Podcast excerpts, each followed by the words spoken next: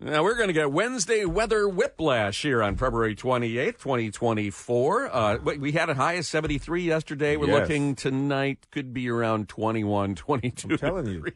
Oh, my wait, gosh. Wait 24 hours to go from summer to winter in Michigan. Oh my lord! So yeah, it's going to be. I mean, we got uh, kind of the the February unicorn. Two tornadoes, one north of Marshall, one in Genesee. Still have yet to be confirmed by the National Weather Service, but they certainly saw the rotation and the damage on the ground. Nick Monticello's up there for Local Four, and if you look at the damage, it certainly looks uh, like there was uh, tornadic damage there. So we'll wait to see what happened there. But uh, our weird winter continues. Uh, things not so weird on the political front went pretty much according to, I think, expectations. Let's start with uh, the Republican primary, Jamie, where uh, Donald Trump predicted on this radio station yesterday he was going to win by 80 points or thereabouts. It was about half that. Well, he had about 755,909 is the total I'm looking for. Total votes, percentage 68.2%. Yeah, wins by a two to one margin. That's certainly a, a, a big margin, but there is the question of Nikki Haley. She got 26.5% of the vote. Does that concern them going to the general? she's not growing. Okay, her, you know, that 26% is not as Smaller well as than she 40, did. Yeah, yeah. it's not the direction she needs to go. The, what was interesting there, there was enough bleed off that still one third uh, is a non Trump vote. And so the question is, where do those people go in November? Exactly. And people still voting for DeSantis and Christie. Well, and they and and three percent voted for uncommitted there, which is which is a no Trump vote. Right. But sixty eight percent still impressive. We're headed for a rematch. This kind of locks it in. She's in for Super Tuesday. she must just have the money. She does, except the Koch, Koch brothers, brothers, have now yeah. pulled the plug and re- at least moved it elsewhere. Uh, so we'll see after Super Tuesday where this goes. But you know, in South Carolina, uh, South Carolina, we saw sixty percent of her vote say we're never voting for Donald Trump. That's a problem. You look over in Kent County, she got thirty four percent of the vote. For a Republican to win statewide, you've got to have a commanding lead in Kent County, in Oakland County, and you really have to perform huge in Macomb. In Macomb, yeah. Trump did that yesterday. hmm But in Oakland County and Kent County, there are some warning signs there, similar to what there was in 2020, where he Yeah. under and he underperformed in Macomb. Didn't lose, but underperformed there compared to 2016. We'll see where it goes. Meantime, Joe Biden's uncommitted. Yeah. little, little they kind of were looking at 10 percent as their goal, right? Yeah, that's right. And the uh, is held at that added significance as Michigan kicked off the primary season for the key battleground states. Notably, a movement urging Democrats to vote uncommitted gained traction, reflecting dissatisfaction with Biden's response to the Gaza crisis. Despite Biden's strong showing, with 81% of the vote, around 13% opted for uncommitted, signaling significant discontent. Now, the movement may spread to other states with organizing efforts underway in Minnesota and Washington for the Biden campaign. The challenge lies in addressing concerns over his Gaza policy and mitigating any perceived loss of momentum, particularly as the conflict persists. Now, Biden thanked every Michigander who made their voice heard in a statement last night after his projected uh, primary win. He did not directly acknowledge the uncommitted protest campaign against him, though he said exercising the right to vote and participating in our democracy is what makes America great. Now, for Trump, roughly 30% of Republicans who voted either for South Carolina Governor Nikki Haley or on the GOP's uncommitted line well, might be a little bit more difficult to parse, though it's his third presidential nomination in three tries, could be clinched in a few weeks. The fact remains that a sizable group of Republicans are either firmly opposed to him or they still need to be won over, including in a state that he won just by a sliver guy in 2016 and then uh, lost to Biden by roughly 150,000 votes four years later. Uh, nevertheless, we had on the Republican side, what, f- uh, 15, 16 delegates that are going to be determined by this primary yesterday. The lion's share will be determined in a March 2nd get together. Question is, Which get together? Which get together? Kristina Karamo is out. The judge ruling in Kent County, uh, Joe Rossi ruling that she was ousted, and she was ousted legally, that they followed uh, the bylaws, so that Peter Hoekstra is the legitimate chairman of the Republican Party in the state of Michigan. She called it grossly unfair and left the question open whether or not she's still going to hold this March 2nd. I mean, if, if she does, it is a rump convention, Yeah, right? it it is. is. not a legitimate convention. Right. She also doesn't hold the checkbook anymore. So if you're Huntington Place, you know, she says, I, I haven't, you know, we haven't decided yet. Well, circumstances are kind of deciding for you. Yeah, if you don't have the loot to do it. Also, it's Wednesday. I mean, just logistically. Yeah. So, I mean, I, I would hope that at some point, you know, this is someone who has never acknowledged losing uh, the Secretary of State's uh, election. I don't know to what degree she will concede here. But at some point, you have to say, look, as a party, we need to unify and we need to be in one place on March 2nd. We'll see what she does in the next couple, and we'll be talking uh, throughout the morning. We've got Debbie Dingell, we've got uh, Jason Roe coming in, and others to kind of give us some analysis. Whether that thirty percent, the thirteen percent figure for Joe Biden, and and whether that figure might grow in other states. You know, they only had a couple of weeks to to ramp up That's that uncommitted campaign. Um, you know, and at the same time, while he hasn't been addressing it directly, Directly.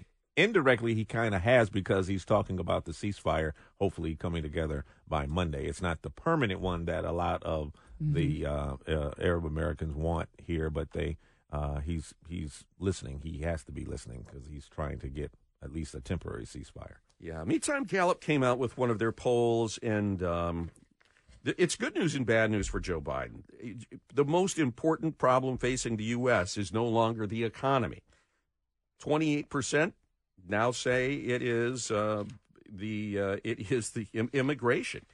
And when you've got that many saying immigration is number one, Joe Biden is vulnerable. And so, I mean, we, we all know he's going to be going down to the border along with President Trump later this week to, to make his case down there. He's going to continually say that, well, they had, a, they had a solution, but the Republicans didn't want it.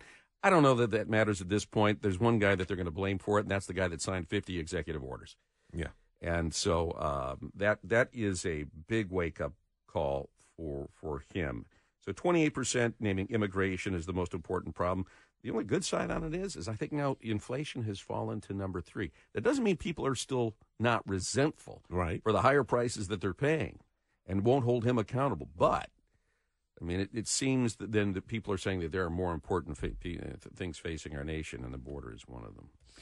Uh, we talk a lot about EVs on this program, and it seems like Apple is making a decision to get out of the business, winding down its effort to create an electric car with autonomous capabilities after they poured resources into this highly secretive project for like 10 years. Two weeks ago, the company was testing the vehicles on a California highway, but on Tuesday, Apple told executives it, executives told the employees that it scrapped the project and is now shifting members of the group to focus on generative artificial intelligence efforts. This is all according to Bloomberg. And everyone was saying this is great that Apple's getting into the business because people love Apple. Mm-hmm. This is how you get to the American consumer. Apple. Well, now they're out. Well, consumer design. I mean, is there anybody better in, in terms of designing products that people love to it, technology Yes. that, that is adaptable and adoptable? and that hypes people up. Yeah. Apple. yeah. But they were behind the other 800 companies. pound gorilla along with Google and Waymo that Right. came in, and now that they're exiting, it shows you that you know uh, they are not masters of the universe. Uh, and meantime, great announcement. Finally, the, the city council coming together. There was a few speed bumps there. Yeah. but they've given a go to the Henry Ford project. Monumental $3 billion development deal has been given the green light by City Council. This transformative project, a collaboration between Henry Ford Health System, Michigan State University, and the Detroit Pistons, promises to reshape the city's landscape. The approval, uh, with a vote 6 3, signals a significant milestone after weeks of intense debate and public input, while proponents, including Council President Mary Sheffield, champion the expansion as a boom for healthcare accessibility in the city's future. Some dissenters, like Councilwoman Angela Whitfield Calloway, expressed concerns over the enforceability of the community benefits agreement. Once completed, though, the project will not only enhance healthcare facilities, but also introduce new residential and commercial and recreational elements, marking a pivotal moment in Detroit's revitalization efforts. Meantime, speaking of revitalization, we know that the retail sector has been a mess. By the way, the futures are trending downward so far this morning. But Macy's closing 150 stores, and that just kind of hits your heart because that's the old Hudson's line, right? They It is, but they were talking about maybe opening some Bloomingdales in some of these, and I had said yeah, You, you needs it needs to be something downtown. I would love to see this downtown a, a department store downtown, but it has to be something that's not at the mall right. And, And- the problem is to we've got bring people here. to bring people here. Yeah, We we don't know yet. We've got 14 Macy's stores here. We don't know if any will get the Ziggy, but they seem to be moving it the brand upscale. And if they do that, that certainly would be good news for Somerset.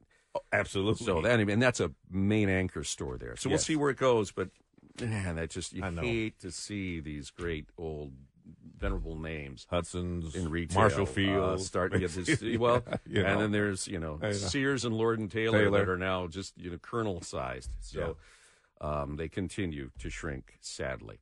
Uh, when we come back, uh, Speaker uh, Johnson came out of a meeting with Joe Biden, sounding optimistic that they might be able to reach a budget deal before things shut down Friday night. We'll find out where that is. And also, Hunter Biden appearing befo- uh, behind closed doors with the Oversight Committee uh, to answer questions about whether his father profited from his business dealings. We'll get into it all coming up.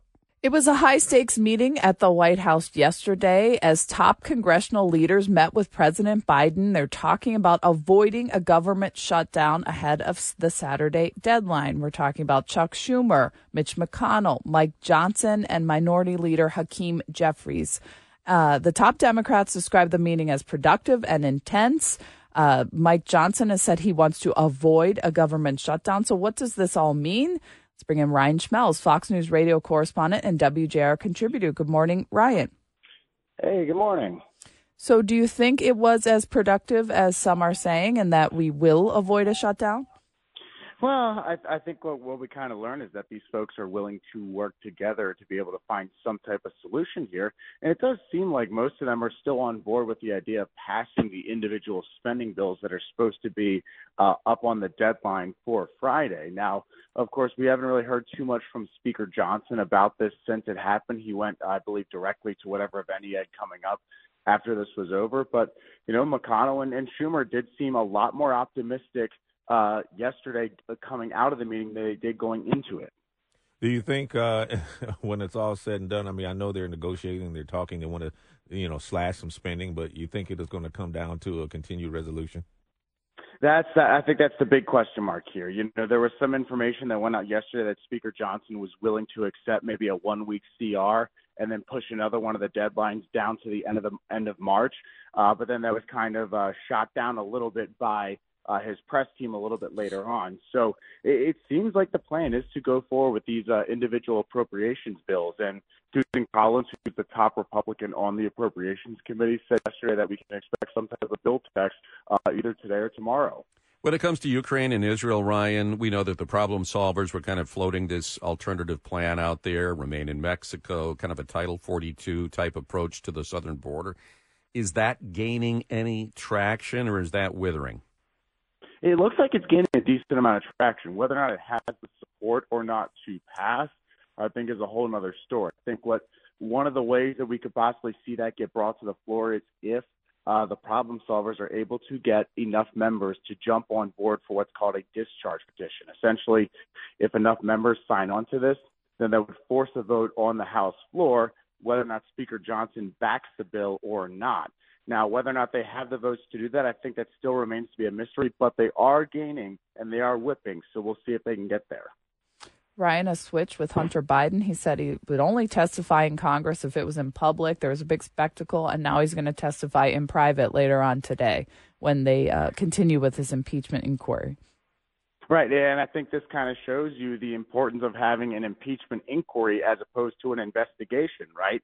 You know, I think one of the arguments that Republicans were making for why people should support an impeachment inquiry throughout the House was that, hey, we're going to have greater subpoena power and we're going to have greater legal authority over whether or not somebody comes in for a deposition or, or cooperates with us. And I think this is the case there where Hunter Biden had a little bit of leverage before. He could have said no to the House Oversight Committee, but then when the impeachment inquiry was implemented, then uh, he didn't really have as much power to refuse them as they did before. So they were able to negotiate a deposition, and that deposition is finally happening today. But but you know, isn't that you know this whole impeachment inquiry kind of teetering on the brink of collapse? You got all these different uh, uh, interviews, and they obtain all these. Well, the pages FBI of- informant Yeah, was right, lying. the documents, Yeah. and you have the FBI informant, you know, and all of that. You know, is this kind of starting to teeter out a little bit? Well, well, yeah, they'll tell you that, right? They certainly have tried to weaponize this latest FBI informant being arrested as a way to say that the, the impeachment inquiry now really lacks credibility and that they still have not been able to find any evidence that shows that President Biden has done any wrongdoing. Uh, you had James Biden, the president's brother, come in last week and vehemently defend his brother and say that he has committed no wrongdoing. Uh, but this is the main event witness in many ways, which mm-hmm. is what House Republicans have been asking for for a long time, which is to speak to the president's son. Now, some of them don't ex- exactly expect them him to be a cooperative witness or an easy witness for them to work with. But still, if they're able to get him on the record for a number of these uh, different business ventures that he had and seeing President Biden ever had any impact with those or benefit from those, I mean, this is going to be probably the witness to get it from. Well, and, and then there's, I mean, there's still the spectacle of, of this, the unsavory nature of a guy with absolutely no experience in the industry industry having his snout pretty deep in the trough. I mean, it's yeah. it's it's not illegal. There may not be evidence that Joe Biden was involved, other than Tony Bobulinski's testimony, and he seems to be uh, kind of being a little bit more discredited with every other in, witness mm-hmm. they bring through. But uh, I mean, you still have, in advance of election, kind of this ugliness of a family profiting greatly from a business they have no expertise in. Well, and that's the big question. You know, I they got evidence of President Biden going to these lavish dinners or maybe having some type of interaction with maybe one of the associates that Hunter Biden had. And of course, you might be able to say that that is shady behavior, but the big question is is there anything illegal that happened? Did right. these people pay President Biden? And did he ever have his policy decisions impacted from these meetings? I don't believe there's any evidence to prove that as of right now but there certainly might be evidence, and Republicans will make this case to you that there's evidence of definitely bad behavior or maybe shady behavior or questionable behavior. Uh, but whether or not they can get anything on the record or, or of evidentiary value that proves that President mm-hmm. Biden committed a wrongdoing is a whole other story. Just lastly, we had our primary here, and of course, Biden and Trump won, but there are seeds there that both could be concerned, either the Nikki Haley effect or the uncommitted vote effect. Are you hearing anything yeah. about our primary in Washington? Well, I, it's still very early, still very raw. I, I think what we're going to be watching for in the next coming days is how both sides message on this, because uh, I think both sides have ammunition that they can use to attack each other over this. You know, mm-hmm. a significant amount of people voting uncommitted, or uh, over, I believe it was over 30% of the Republican electorate voting for Nikki Haley. You know, these are two people who are former presidents run or, or current presidents running uh, to be their party nominee again. They have the name recognition, they have the political backing, they have the the endorsements that they need to, you know, clean house in their own respective primaries. But I mean, they're not winning a substantial amount of the vote in each of the the primary contests that they're in. So I, I'm really curious to see how both side messages on this and defends, you know, what happened in their respective side, but then attacks the other side with with, with what happened with them. Well, politicians know how to spin some things, so we'll see how this goes going forward. Ryan Schmelz, we appreciate you, Fox News radio correspondent and WJR contributor. Thank you. Have you. a good one. Thank you so much as always. Uh, coming up, we're going to have Debbie Dingell. Uh, she can speak to a bunch of her constituents voting uncommitted and what that means for the Democratic Party and Biden yeah, specifically. nobody knows the Dearborn area and the district Correct. better than Debbie Dingell. Yes. We'll get that. But also highlights from Donald Trump's interview with Chris Renwick yesterday, coming up at 649 as well. We'll have it all for you coming up. A late campaign to push uncommitted as a message about the Israel Gaza scenario and a message for both progressives and Arab Americans in Michigan to express their displeasure with the Biden administration's support for Israel. Uh, came through with 13.3% of the votes. Uh, but in the city of Dearborn proper and in that region, President Biden lost to uncommitted. Uh, how significant is that? How worried uh, is the Biden campaign? Who better to weigh in on that than someone who knows the Dearborn area well because it's her backyard and her district? And that's Debbie Dingell, U.S. Congresswoman for Michigan's 6th District. Good morning. Good morning, Guy. Good morning to everybody. I'm uh, tired but awake, and you guys are helping wake me up. well, we we try our best. Uh, we're all we're all awake, that's for sure. Um, when when you look at this protest vote, how significant was it? Uh, they're claiming victory for sending this message. What's the larger message as we head towards November? Well, first of all, let me say this: I was not surprised by this vote. And if you go in and do the analysis, which I have to finish, all the votes were in Wayne County, as you well know, is always one of the last counties in. Uh, but I've made bets or said to people, I mean, I made it with Rashida. Uh, I said to Ed Duggan, who's the Biden campaign manager to the Biden campaign, Haley Stevens, anybody who would listen, Ann Arbor is going to get more votes on uncommitted than Dearborn does. Everybody kind of laughed at me. Well, we did. And, you know, last night when people started watching the election returns and they're going, Washtenaw County is coming in and its numbers are, uh, I haven't seen the final, but we're somewhere, you know, between 20 and 25%. I'm not sure they got to 25%. It reflects the young people. Uh, and I've been telling you, young people are one of the critical groups that we have to be talking to. I think that uh, the this campaign was called the big campaign that helped propel uh, many of these people to vote uncommitted was called Listen to Michigan. And these young voters, I mean, they're in Arab American voters, want elected officials to be listening to them. So I think that's the message that you have to take from it. I was not surprised. And now we've got to do a lot of hard work. Well, my district, the sixth district, uh, of Michigan had more Democratic votes than any other district two years ago. And I really want to get in there and do the nitty gritty analysis and look at these numbers because you know that's what I do when we get them back today and tomorrow. But we know what we got to do, and we've got to understand we've got a lot of hurt people. This is a state, guy. It's a purple state. I've said this to you a million times. Mm-hmm. We are going to be competitive until election day.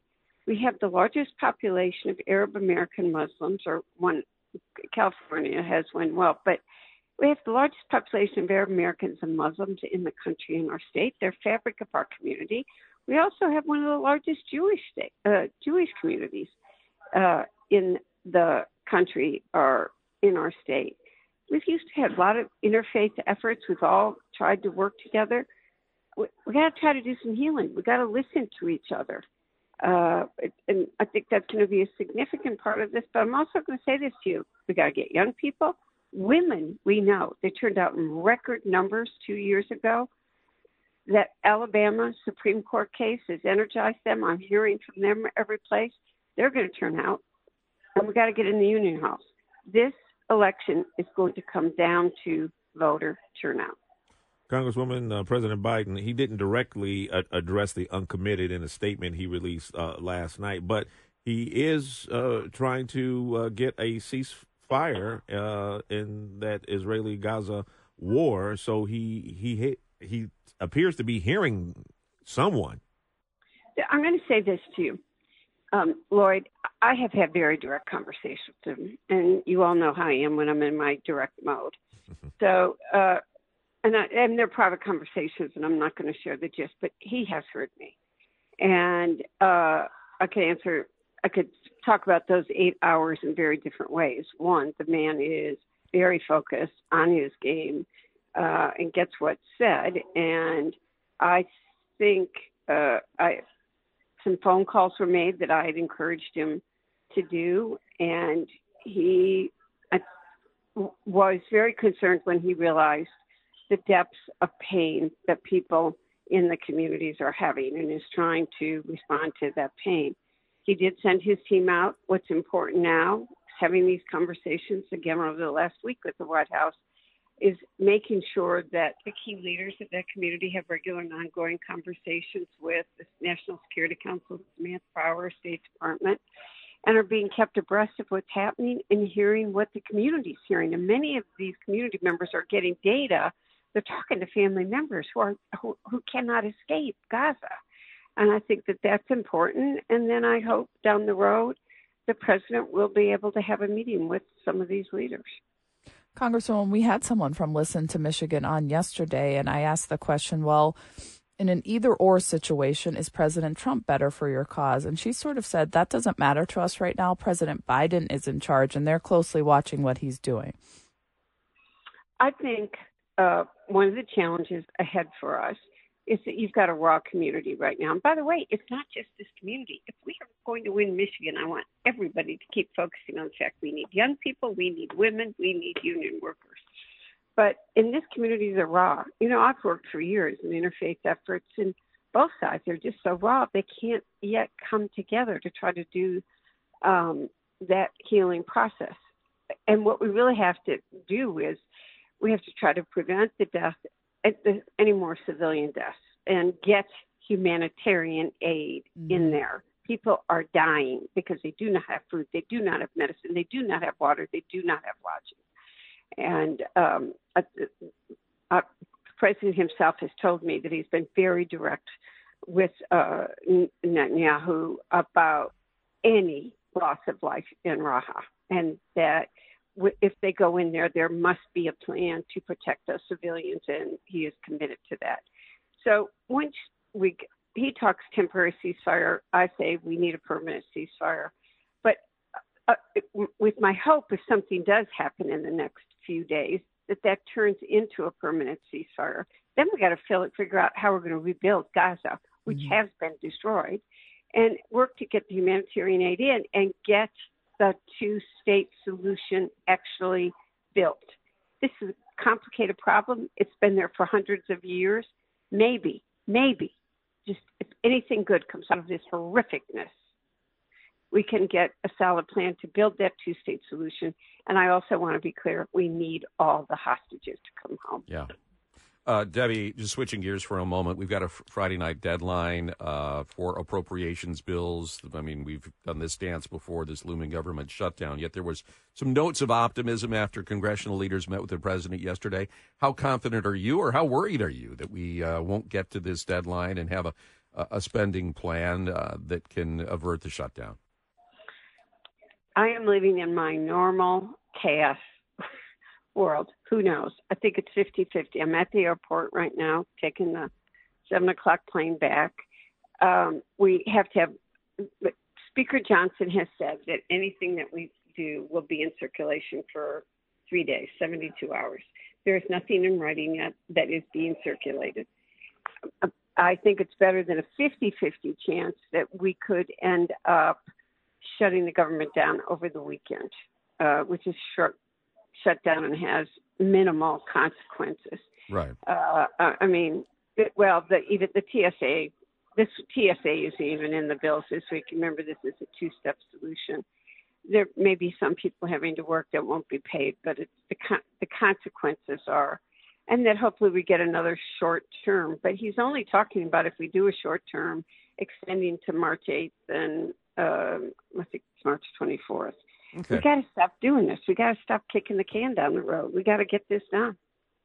Debbie, we appreciate it. Um, we'll see uh, once you dig into these numbers uh, where there's hope there. But uh, interesting, uh, we appreciate the analysis on Washtenaw County. Yeah, 17% voting uncommitted there. And that's a, a, significant number, as you say, of young people. Thanks very much and have a uh, safe flight. Buckle your seatbelts. It's uh, it's windy no. out there. I'm not overjoyed, but you you elected me to do a job, so the job I'm going to do. All right, thick and thin. Yeah, I, I think you're going to need that seatbelt when you get off the plane too. Uh, take, take take care, Debbie. Thank you. All Thank right. You. When we come back, we'll get some highlights from Chris Renwick's uh, illuminating interview with President, former President Donald Trump. That's next on JR Morning at 649. Well, he said he was going to win it by 80 points. Wasn't quite that much, but it was an impressive 40 point victory for President Donald Trump. He has already moved into November zone. He had some things to say about Nikki Haley, called her campaign a joke, predicted the big win. He got a big win, not quite as big as he predicted. Uh, but he's moved kind of in, into a November zone where he's talking about immigration, talking about crime, talking about uh, key political issues. And his key issue always has been immigration. And Gallup coming out with a poll showing that 20% in January of 2024 named it as their top concern. It is now by a whopping margin, the highest it's ever polled. 28% of Americans saying it's their number one concern, beating out government, beating out the economy in general, and inflation, while people are still TO'd about it, has fallen to number four. Uh, he talked about that in his conversation with Chris Renwick yesterday as he called in uh, midway through the primary vote and talked to Chris about the situation on the border. Do you find that the border is is far less secure than when you took over as president? And and why should those voters in Michigan be concerned about what's happening there? Well, they have to be concerned because our company, our country is under invasion, an invasion like a World War II invasion, and uh, you have a lot of mental institutions where they're dropping them right into our country, they're cleaning up their prison systems, and they're cleaning up their mental institute and uh, institution systems, and they're. Uh, I mean, you could go a step further than mental institutions. You have you have people that are so so deranged and ill and and dangerous. They're dropping them into uh, into our country, and it's just crazy what's going on. And you're right; they do more in a day. I mean, think of it than we did practically in a year. If you look at the numbers, and we had it. We had the best border in the history of our country. That was a border that was bad when I took it over, and I, I won partially because of the fact that people thought I'd do the best job, and they were right because I solved the problem fast. The problem is now it's about a hundred times worse than it ever was, and it's all made by Biden, the worst president in our, our history, the country's history. Jimmy Carter looks brilliant by comparison, so at least he's happy. But this guy has no clue what he's doing, and I finally found a way to get him down to the border. We let it out that we're going on Thursday, you know that, mm-hmm. and uh, all of a sudden, out of the blue, he announced he's going. Now, he hasn't been there in many years, with all the problems, think of it. What president has not gone there? I went there many times, and we straightened out the border. We we created the best border ever, and now we have the worst border ever in the history of the world. But we finally found out how to get him off his ass, and I have to say that because it's terrible. It's terrible what he's done to this country. He's destroying our country. Many people say he destroyed our country. Don't be that pessimistic because we'll have to get him out. We're going to get the bad ones out first. We'll get the killers and the drug dealers. We we have people coming in at levels. You know, these countries are very smart, and they're run by people with a lot of uh, street smarts and common sense. And they're cleaning out their prisons and they're dumping them in our country. And Venezuela just announced that under no circumstances will they take anyone back. Mm. So now we have them, and Venezuela, they'll take them back when I'm there you watch, they'll take them back. They'll take them back and say, thank you very much, sir, for sending back our people. They're going to take them back in spades. But Venezuela, it's very interesting. They said yesterday we're not because they think he's a weak, pathetic president, which is what he is.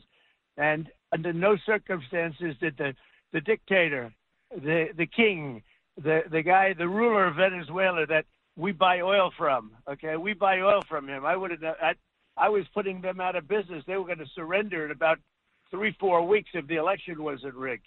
So what happens is Venezuela now, think of it, has, has said, thank you for taking our criminals. Thank you for taking our prisoners, are mentally ill. Thank you very much. People from an insane asylum, we appreciate that silence of the lamb, right? So, you know, we, Hannibal Lecter. So we have Hannibal Lecter coming in. Isn't that nice? And I'll tell you what, this country is so badly injured. If you take the worst 10 presidents, I said in my speech, add them together, take the worst 10 that we ever had, they're not as bad as this guy. This guy has destroyed our country. So um, it's in this this president's wheelhouse. When asked separately in the Gallup poll about immigration, whether it was a critical threat, not the most important issue, but a critical threat, 29% of Democrats, 29% of Democrats now say that this surge of immigration across the southern border is a critical threat. So, uh, in terms of solutions, he talked with Chris about that. So, when it comes to what, what the fixes are, what, what do you what do you envision doing if you if you earn a second term in the White House? Well, the first thing I'm doing, I'll say the border is closed, and people have to come in legally. The border is closed, and I'll have it locked down very quickly. It'll happen very fast. Mm. And the other thing is when you make a statement like that, nobody comes. So nobody was coming toward the end. What by the time we got that thing done, and don't forget, I had to go through hell to get the money for the wall. Mm-hmm. I had 11 lawsuits. I won all, every lawsuit, but I had 11 lawsuits to get the money. I- so he is saying, look, there are going to be mass deportations. Very quickly, the message is going to get through. And he believes the border, under those terms, will kind of fix itself. We'll be back. We're going to make America great again, greater than ever before. And I just want to thank everybody. You've been incredible. And I'm so proud of the results because they're far greater than anticipated. We win Michigan. We win the whole thing. The auto workers are with us. We have so many people with us. President, uh, former President Trump, whipping up the crowd in a call in to uh, the uh, listening party, the watch party that was over in Grand Rapids. Uh, a lot of enthusiasm there as uh, he uh, gives Nikki Haley a pretty doggone good trouncing, winning by 40 points. Uh, but one third of Republican voters still were not on the Trump train. What does that mean, guys? I mean, as we look ahead to November, are those people that will come into the fold? We saw in South Carolina, the exit polling said about six out of 10 of them were never coming back. I think it's a problem that they are worried about behind closed doors. If she continues to get, however long she stays in this race, continues yeah. to get some of this share, it's a warning sign. We know she's bankrolled through Super Tuesday. At least. And, and we'll see what happens after that. We should also point out that uh, while President Trump did very well, the primary is not delegate rich because of the early vote. There was this huge mess about whether or not the RNC would support our primary. So, uh, more than two thirds of the delegates will be chosen in these conventions that are going to be happening March 2nd. Uh, but this uncommitted vote for Joe Biden is causing concern. We talked a little bit about it from uh, with Debbie Dingell. Um, she said, you know, don't just look at Dearborn. Oh, look yeah. at Washtenaw County, where the young voters came out and to, uh, by a 17% uh, level of support voted uncommitted. And, and the movement, excuse me, may spread to other states uh, with organizing efforts already underway in Minnesota and Washington. And uh, for the Biden campaign, the challenge uh, lies in addressing concerns over uh, the Gaza policy and uh, mitigating any perceived loss of momentum particularly as the conflict uh, continues on, Guy.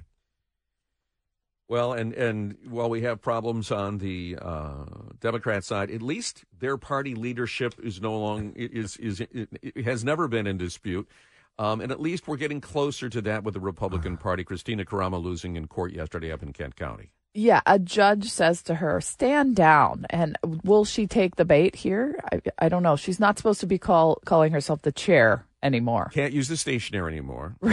so you don't finances. have the checkbook. Yeah, you Can't don't have. The, can't get to the finances. Right. So how do you? And, and yet she refuses to say whether or not she is going to stand down when it comes to the March second uh, state convention that she was going to be holding, which would now be basically a rump convention, a rogue convention here mm-hmm. in Huntington Place. I, I mean, if you're the if you're the executive director of Huntington Place, wouldn't you ask for your money up front? Uh, at yeah, this point? Definitely. Well, think about the RNC has said that she was properly removed. And now this judge is saying there were sufficient votes to unseat Karamo in that January 6th special meeting of the party's state committee. What is left for the, her And the de facto head of your party, Donald Trump, has endorsed the other guy. Yeah. Is this not the moment to say, okay, let's unify everyone? Well, she declined to comment on whether she's going to appeal. So she still may, but she says it's not over. They're not going to let it go. That's not going to let it go. But she's never let anything go. True. She she she never conceded that she got trounced in the in the race for Secretary of State. So we I, I wouldn't expect that of her. Um, but at some point, you have to tell your your delegates, your supporters, your state committee members, folks, wherever Hoekstra is having his convention. Let's show up. We're going to try to be influential, but we're going to work within the system. We can acknowledge that he's chair, but we can still make sure that our issues are heard. What does ego play now into this? How you know? To me, it's, it's getting to the point now. If this continues, is it's it's ego. So is it defiance or is it spite? Oh, There's, there there is no more counterproductive yeah. emotion than spite. I, I don't know what this is because I just think as a regular person in the world, you would be like, okay, people are telling me. Yeah. I'm not the person. And I have a judge now yeah. who's kind of solidified everything else. And so. Yeah.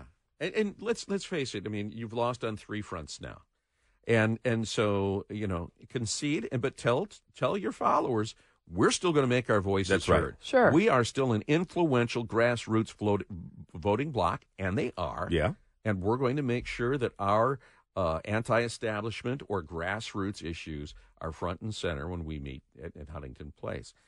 Either way, it's going to be a landslide for Donald Trump. Make no mistake. Yeah. I, I, I, can't imagine that Nikki Haley is going to get one delegate out of that state convention. We'll be talking further with uh, Jason Roe coming up at 8.19. Also, Adrian Hemond coming up at 7.49. So we'll make sure we get uh, the uh, political professionals in here to weigh in mm-hmm. on that. In the meantime, Uh, can we just say that the Red Wings are red hot? Yeah, I just want to briefly talk about sports because they are so hot right now. Shayne Gostisbehere scored in each of the first two periods. This was a rout of the Washington Capitals last night. Eight to three, the Wow. Red Wings won. First six game winning streak in nearly five years, and the first eight goal game since 2017. They have depth. They know how to win in different ways. This is very exciting. They lead the Eastern Conference wildcard standings it looks like we're heading toward the playoffs for the first time since 2016. And here's just a little fun fact: um, Lions have showed up. Ben Johnson was there when they won against the Blues. Aidan Hutchinson was there last night. The Jared Goff chants still permeate LCA Arena. Um, and they're saying, okay, thanks, Lions. You sort of like gave us this momentum, sort of handed the baton to us. Yeah, yeah. And we feel like we're going to take it further into the NHL playoffs. They're yeah, they are no longer just showing up. They have they have the capability to be very disruptive. dangerous in the Yeah. playoffs. Not just get there, but be dangerous. So do we get another handoff maybe to the Tigers now? Wouldn't that be nice? Wouldn't You know, they great? got some. I'm so excited about the young arms they have down there. Young, young and in many cases rebuilt arms, even at their young age. Uh, they've already had the Tommy John. Hey, a couple of stories that uh, haven't gotten nearly enough attention. We've got a majority of workers at the Tuscaloosa Mercedes Benz plant that have voted to join the UAW.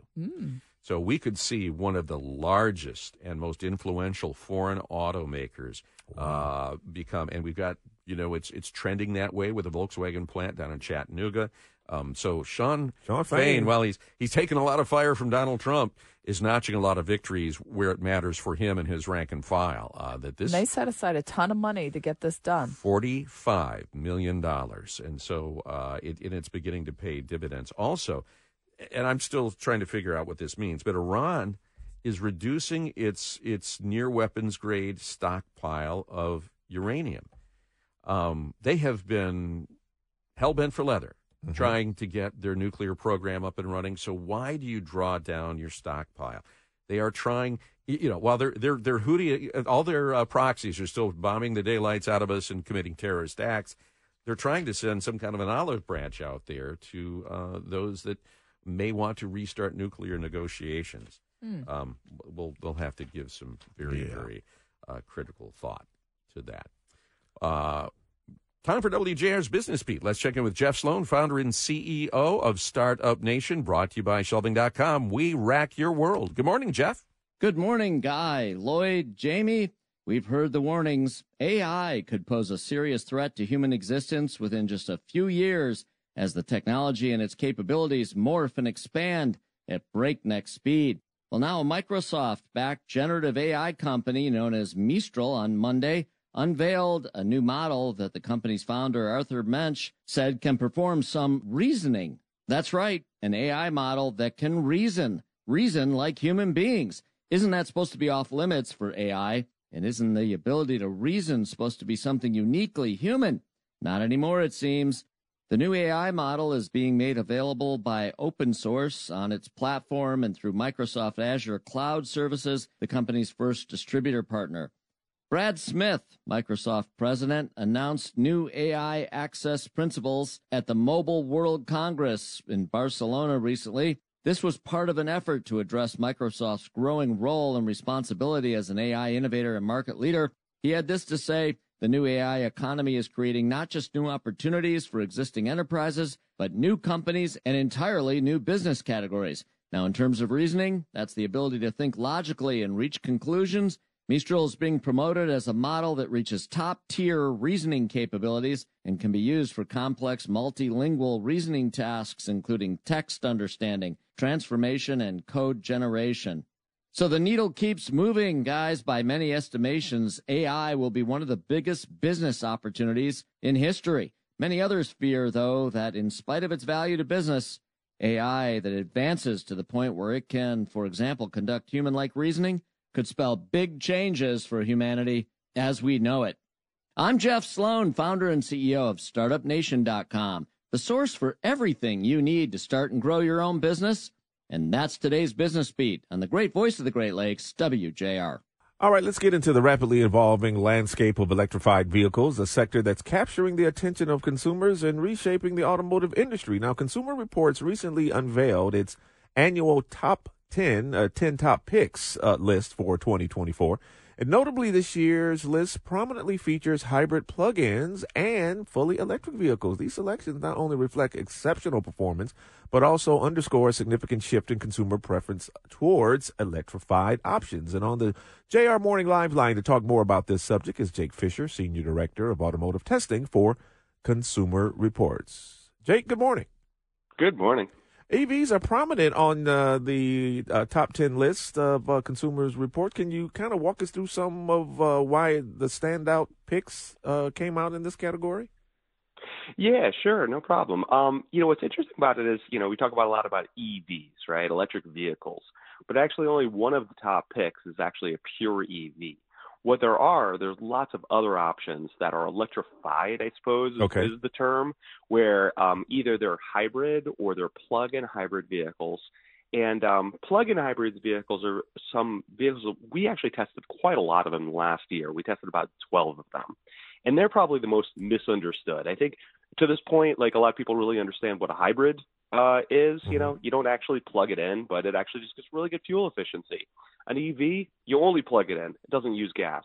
The plug-in hybrids are kind of this uh, the dark horse, I think, in the industry of these vehicles that every day on your commute you could run on electric power, but if you have to take a trip, and anyone who drives an electric knows that the infrastructure isn't quite there yet.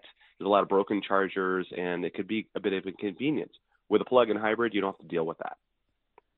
You know, it's it's it's interesting. I, I was with some auto dealers o- over the weekend, and they said, you know, the first quarter is always a little slow, but they said the EVs just aren't moving, but they're seeing interest in hybrids. So, is does does it seem that this this drift, that the initial adoption that we saw that was so frenetic and so highly charged, pardon the pun, is now moving to more hybrids, or you know, kind of a bridge to an electrified future?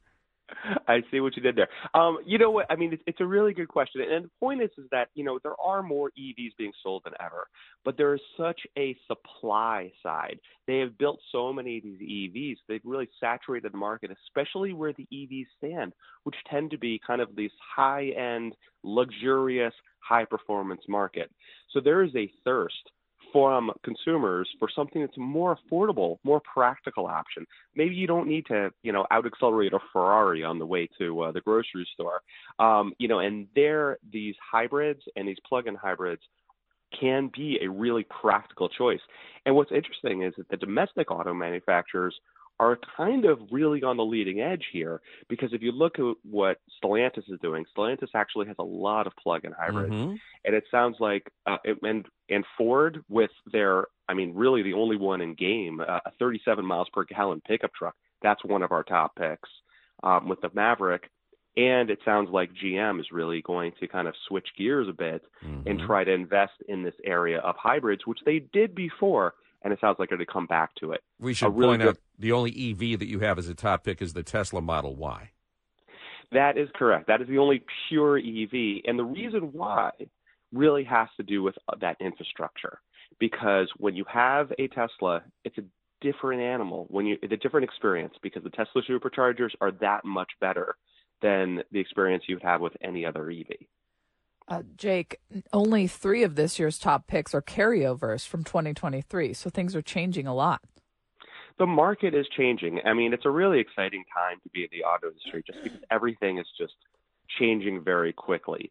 Um, especially, you know, again with you know more options, more more EVs, more plug-in hybrids, more of these options. And in fact, if we look at if you look at um, 2023 versus 2022, there are about 50% more EVs sold, but more of a percentage when it comes to hybrids or plug-in hybrids.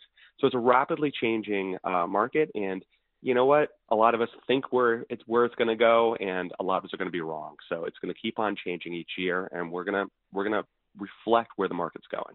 And, and Jake, BMW X uh, X5, BMW's X5, that's a plug-in. It earned a top spot in the in your report, the 2024 brand report card markings. Um, what sets the BMW apart?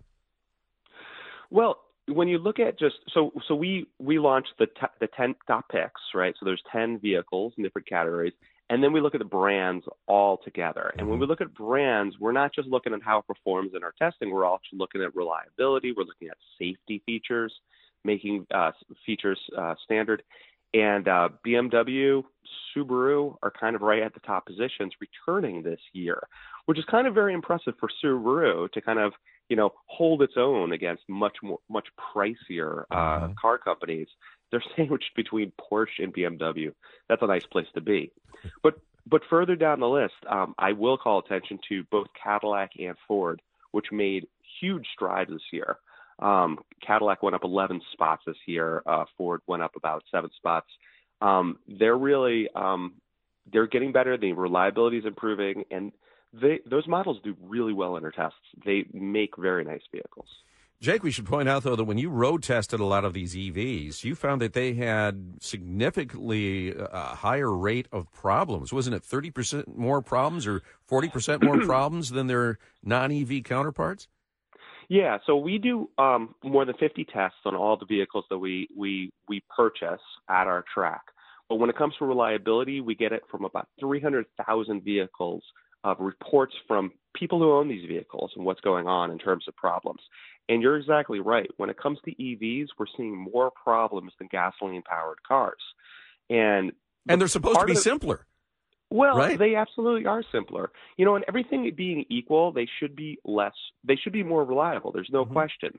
The problem is, and if you look at any of the EVs in the market, what are they? They are technological tour de forces. They're cars that go zero to 60 in five seconds because of where they are in the market. And there's often these brand, brand new platforms with all of the latest electronics there's more to go wrong. Yeah, they aren't just electrified versions of Corollas and, and you mm-hmm. know. Uh, Do hybrids suffer know, the same problems?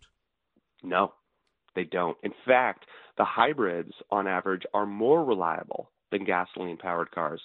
Partly because they're often built by very reliable automakers. That's interesting But because also- you've got two power plants there that would double your chances of having something go wrong. That that's exactly right. But it's like you need to look and, and see who is producing these hybrids. And a lot of them are made by, you know, Hyundai, Ford, Toyota, all automakers that have Mm-hmm. All a right. lot of experience making hybrids. Jake Fisher, Senior Director of Automotive Testing for Consumer Reports. We appreciate your time and your expertise. All right, you're welcome. JR Morning continues after this. Concern for the Pope this morning, just to keep him in your thoughts and prayers. Usually Wednesday is his big papal audience day, and that has been canceled. And he's been taken to the hospital with his flu-like symptoms. Flu, Lloyd? yeah, flu symptoms. Uh, he's had them for a number of days. They say. They say they uh, the Vatican has yet to clarify the nature of the short visit. The Pope had canceled appearances on both Sunday and Monday due to his flu symptoms. Uh, but he did make the traditional Sunday blessing. They said he had been heard like coughing repeatedly during Ash Wednesday services uh, earlier this month. Yeah. Um, so we're going to hope for the best for him. I imagine they're going to give him some IV fluids, get him back on his feet. Um, we have a long tradition here in the state of Michigan that when there are trouble spots in the world, refugees, people left homeless, uh, that uh, Christian organizations, Jewish organizations, all kinds of religious organizations will take them in through these refugee programs. But now, um, with greater concern about our border security, there is also increased scrutiny on these refugee programs as well. To learn more about it, let's uh, bring in Tom Barrett, who is a former state senator and now a Republican candidate for Michigan's 7th Congressional District. Uh, former Senator Barrett, good morning. Good morning, Guy, and uh, the rest of your team. Thank you for having me on this morning. I got to tell you, some of the proudest moments I, I spent was watching my church. I, I think they were from Mogadishu years ago, bringing in refugees when a horrible famine and political unrest was there.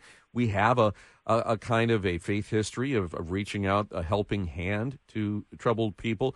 What is it about who, who would who are you concerned about in, in the programs that this uh, refugee program would now be servicing? Sure, and and I want to be clear that you know, um, obviously, as Americans, we have a humanitarian obligation to um, you know do our best to try and provide for um, you know care and, and uh, humanitarian aid for those that are facing a true crisis, and, and America has a long tradition of doing that. Um, I mean, we've even fought wars on behalf of uh, you know other people who can't fight for their own independence and freedom. Um, but what we're talking about right now is, you know, the the just flow of illegal migrants coming across our border, particularly the southern border, Uh, they are typically put out on parole. They will uh, generally seek asylum status and then will be quickly put out on parole, generally with a, a, a date to determine their eligibility years into the future, which then draws in more people for that because the system has been overwhelmed and they know that there will be a long duration of time in which they will be eligible to remain in this country under this president. And what happened in Michigan is our, our governor, her administration, put out a call to Michigan residents to ask them to house migrants that are coming across our border. And I think that's different than some of the circumstances, excuse me, Guy, that you're talking about, where we have had small groups of people that have been impacted by either a, a natural natural disaster or some other um, you know policy of uh, concern in their particular country versus literally more than 8 million Yeah. illegal entries into our country. So I she- think she is now- to keep them channeling people. Th- this isn't famine, drought, civil war. She is now channeling migrants into our refugee programs. Yes. So because individuals can choose, can basically claim asylum status as refugees when they cross the border, and we know that that program has been abused to the tune of millions of people now coming across our border, it becomes impossible to really uh, effectively manage that program. And what really bothered me is that the governor put out this call not for Joe Biden to secure our border, which would, you know, really cut down on this, you know, economic, uh, you know, uh, you know, concern for people here in our country to care and feed and, and house migrants. Instead of calling on Joe Biden to secure the border, she put out a call to Michigan residents to house these migrants while refusing to house any of them herself. She has a 10,000 square foot mansion in Lansing provided by taxpayers, in addition to a 7,000 square foot home on Mackinac Island, and has been unwilling to house any migrants while calling on other uh, other Michiganders to do that for her. So it, to me, was another do as I say, not as I do Democratic policy that we've seen from this governor in the past. But it also fails to remedy the real problem, which is a complete and total lack of any security in any meaningful way on our southern border that we need to address. And it's a huge part of why I'm running for Congress is to really address the failure of security at our southern border that no one has stepped up to do. Um, sir, according to a statement from the Office of Global Michigan, they say this program is limited to refugees who are still overseas awaiting placement after vetting by the federal government and does not include individuals arriving at the southern border. Well, if that's the case, and if that's truly the, the case, then why hasn't Governor Whitmer stepped up to house any of these migrants? So, again, my, my question is valid. If she truly claims that all of these individuals coming here are well vetted and pose no threat to Michigan, no threat to any of our security, why won't the governor herself, with multiple residences, uh, you know, 10,000 square foot residence in Lansing, 7,000 square foot residence on Mackinac Island. Why won't she lead by example and house migrants there? Will Will Curtis Hertel, my Democratic opponent in this election, uh, who's the handpicked uh, candidate by Governor Gretchen Whitmer, will he answer this call to serve by our governor and house these uh, refugees and migrants at his home? I mean, we haven't seen any uh, of these you- Democrats. You made you made your report by, about, the migrants, but again, you're, you're kind of I wouldn't say demonizing, but you're calling into question this refugee program. They're saying migrants aren't a part of that. So, do you withdraw your your your criticisms of it? No, I think that the point is valid that we have had an abuse of the refugee program in the United States, and we need to address that crisis before looking at how Okay. we are going to. Based on uh, what, though? I, I guess I'm failing to understand, and ex, ex, excuse me, I, I maybe have uh, you know Wednesday brain here, but what, what, where is the evidence that that refugee program has been misused? Mm-hmm. If these are still people that we're bringing in from overseas who are thoroughly vetted. Mhm. Uh, I would not say that every individual under this program has been thoroughly vetted. And furthermore, we have had, under this president, more than 8 million illegal entries into our country. We have had people who claim asylum status as they cross the border, claiming refugee status as they cross the border. They are quickly put out onto a parole status as they are uh, encountered at the border and then turned in, out into our country and then are resettled into states and cities across our country. And we need to get a control of that particular acute problem before we are looking at further bringing in more and more refugees. That is my overall Yeah. concern and my overall point is that how are we going to parse out who's coming here under you know, truly, uh, you know, what we would all consider to be refugee status. No question. Versus those that are abusing the program Mhm. and coming here and overwhelming the system. Well, there needs And to be a firewall between those two things, don't, does, doesn't there? Yes, there does, but there hasn't been, and that is another cause for such concern. Is there Mm. hasn't been any type of effective firewall program there.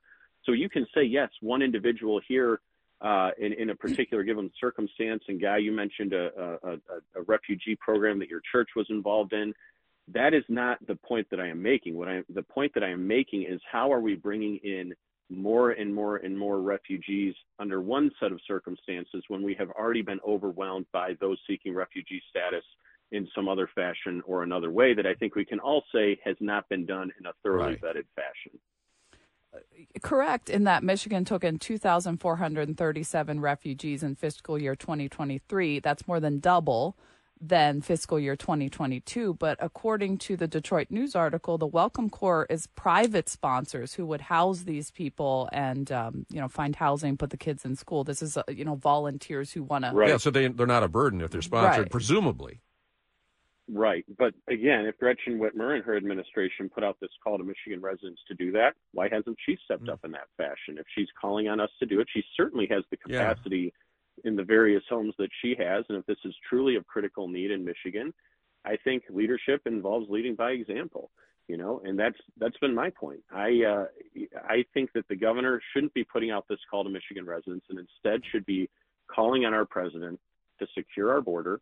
Again, I'm running for for Congress Mhm. to challenge the immigration system that we have right now that has allowed the flow of millions, literally over 8 million now encounters that we've had hmm at our borders No, I- under this president, That's certainly. which certainly. is closing on. It's literally We share your concern about of that. Absolutely.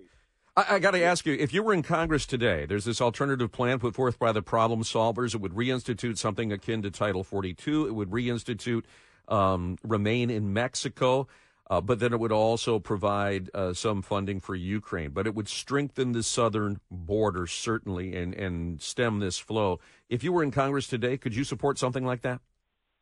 Well, I do not believe that it would actually strengthen the southern border. It is another one of these do this now and we'll strengthen the border later proposals. We've seen that uh, when President Reagan gave amnesty uh, to the illegal immigrants that were in the country back in the 1980s. When Barack Obama did the uh, DACA proposal, what we had following that was a surge Yeah. in illegal immigration into our country. I do not in any way trust Joe Biden to actually secure the border. Well, these are House for him say, Republicans in, in in conjunction. You know who the problem solvers are. I mean, it's it's it's a bipartisan do. group. So you don't have any faith I- that this I- would make a difference then.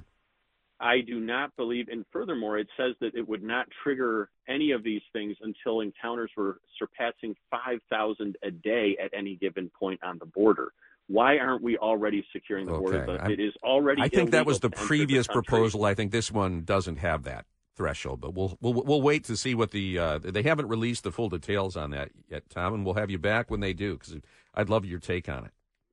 Yeah, I mean, if they haven't released the details, then certainly I'm not going to take a position on it. But I will say that it is already illegal to enter the country without authorization. The president has ample authority to act in that fashion to secure our border and refuses to do so. He, on his first day in office, he eliminated any further construction of any barriers along the southern border. He canceled a deployment. I, you know, I retired from the army two years ago. Mhm. We were pending for a deployment down to the southern border, and the day Joe Biden took office, he Right. canceled that deployment. Yeah, 50 different, I think, executive orders regarding immigration that uh, certainly were a step back. Tom Barrett, thanks very much. Be safe out on the trail, okay?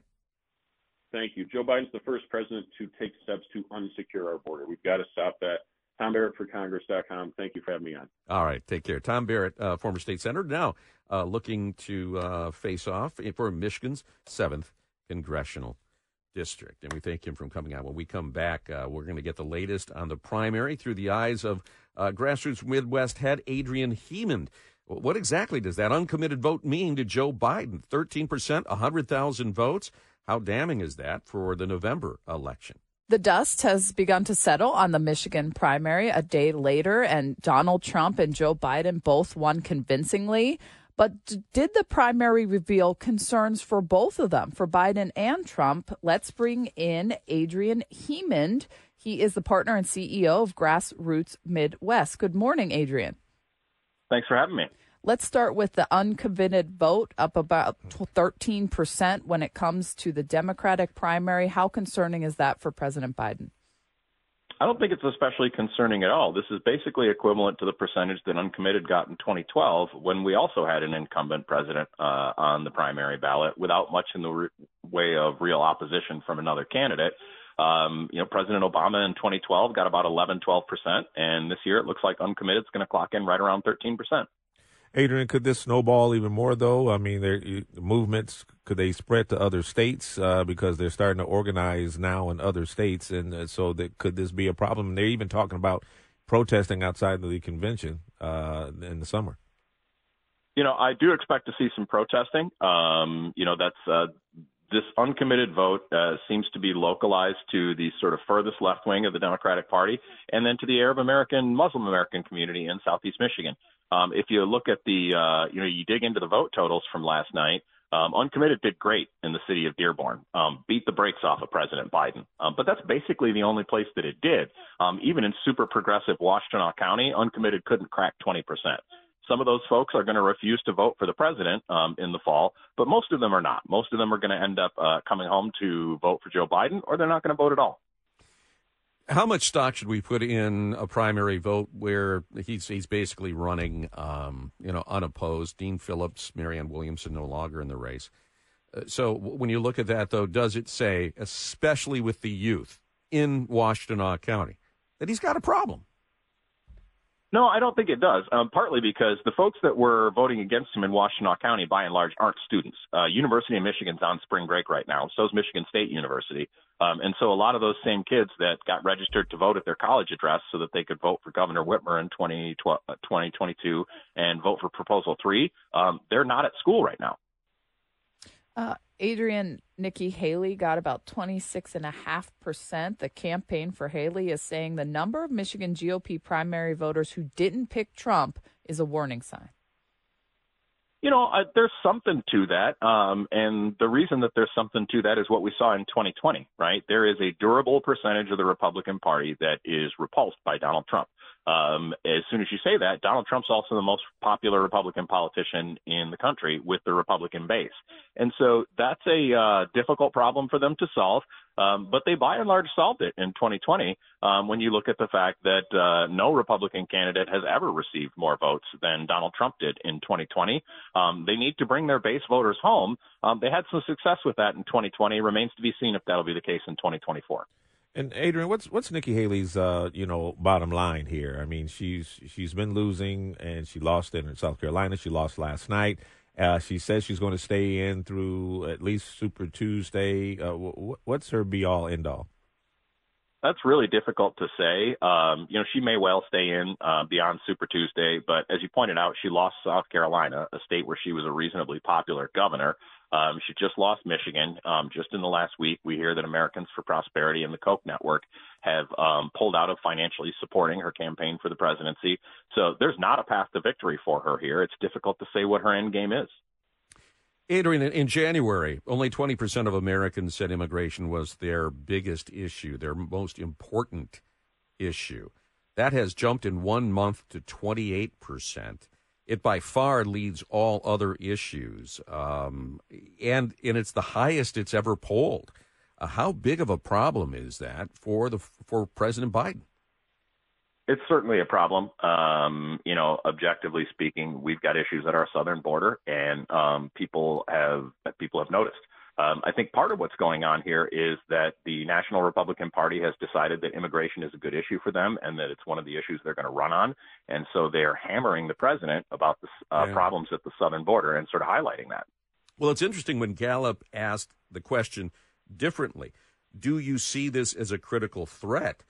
Democrats viewed illegal immigration as a, as a critical threat to the tune of 29%, so nearly one in three. Yeah, I think that's right. Um, and you know, the more the profile of that issue gets raised, I think the more you'll see those numbers go up. I expect them to go up more between now and the election um, because uh, the presidential election is partly going to be t- uh, contested on that terrain. Adrian, we had Congresswoman Debbie Dingell. She said the state is purple, so we should expect both these men to campaign hard as we head toward November here. That's absolutely right. There's not a path to the presidency without Michigan for either of these men. Uh, this is a must-win state for both of them. And do you see one having the upper hand over the other? Um, right now, you have to say that it's former President Trump just based on the polling results that we've seen, right? Um, we've seen consistent polling results showing him ahead in Michigan for a while. Um, as soon as you say that, uh, we saw pretty uh, similar results in uh, 2012 during the Obama reelection, where um, you know, uh, mm-hmm. Mitt Romney was uh, beating him relatively easily in the polls, and he ended up winning in Michigan. So um, there's a long way to go before November, but you have to say slight advantage mm-hmm. Trump right now. Adrian Hemond, partner and CEO of Grassroots Midwest, thank you very much. Thanks a lot. Coming up, the news topics of the day. Stick with us on JR Morning. Coming up in a few short minutes, we're going to be talking to Jason Roe to get the Republican side of what happened last night in uh, our Tuesday primaries. They were pretty super Tuesday for President Biden, who uh, nails down 80% of the vote. And for President Donald Trump, it appears that the rematch is firmer and on a firmer path than it was prior to the Mentoring Michigan. We've got the Super Tuesday primaries, which would seal the deal. And it appears at least that Nikki Haley is going to be in for those as well she has to have some sort of underlying reason for doing this. And we talked to, I forget who it was yesterday, Lloyd, who said perhaps she's waiting for these court cases to manifest with Donald Trump. So it's interesting, you know, who are her donors at this point? The Wall yeah. Street Journal put this out and they said her donors are there. They're solid through Super Tuesday. And they look upon her like you would look at a lottery ticket.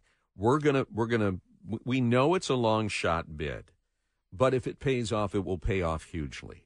So we're willing to put down some money for now, just for that reason, as a backstop to a criminal conviction that could turn the tide. That we, I mean, based on the scheduling, uh, barring something coming from the Supreme Court in the next couple of weeks, right. that's going to be right. Uh, you're going to need a telescope to see it. So, um, but meantime, uh, there still was a significant group, about 33 percent, that were no Trumpers. Yeah, I mean, both of these people that are barreling toward a general election have some issues, and you can see that within our Michigan primary. I mean, Nikki Haley got 26.5% of the vote here, and her campaign is saying that's a problem when you get to the general election.